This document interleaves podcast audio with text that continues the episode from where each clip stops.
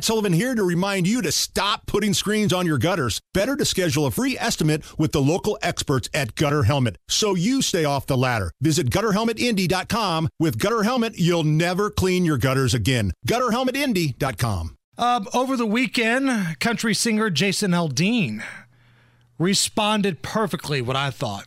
On stage, I think this was his first concert since all the controversy about his song Try That in a Small Town broke out. Yeah. Here's Jason Aldean talking to the crowd. And one thing I love, you guys know how it is this day and age, cancel culture is a thing. That's something that if people don't like what you say, they try and make sure that they can cancel you, which means try and ruin your life, ruin everything.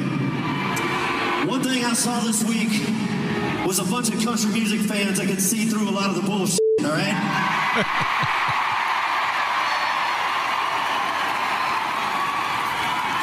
I saw country music fans rally like I've never seen before, and it was pretty badass to watch. I gotta say, thank you guys so much. I mean, listen to that crowd. That crowd's pretty loud. That crowd's pretty into it. And he's right. Cancel culture is real. People will try to cancel you. There are even program directors of country music stations around our country that, in essence, have tried to cancel Jason Aldean. For a song that's number one on iTunes. Right.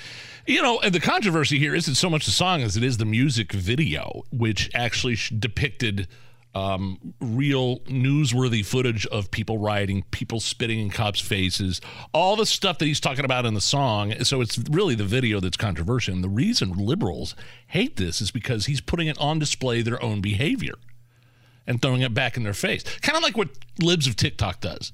Right. They just repurpose liberal, progressive, crazy, anti American behavior. They just retweet it and put it out there for everybody to see. He's using footage in that music video of riots and people treating the cops like crap and beatings and stuff like that. And if if you were mad at him for doing that, you're either complicit in the riots of 2020 or you participated or and, or justified it in some way, shape, or form. And you're just mad because he's putting it on display for everybody to see. Here's a little bit more of Jason Aldean with that crowd. I love our country. I want to see it restored to what it once was before all this bullshit started happening to us.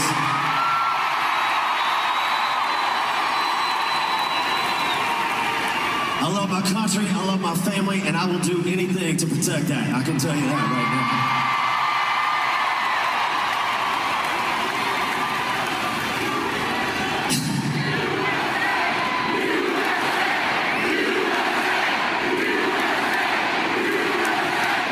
Good old fashioned USA Yeah, chant, man. love it. Love to love to hear And that. I love that he's not apologizing or backing down.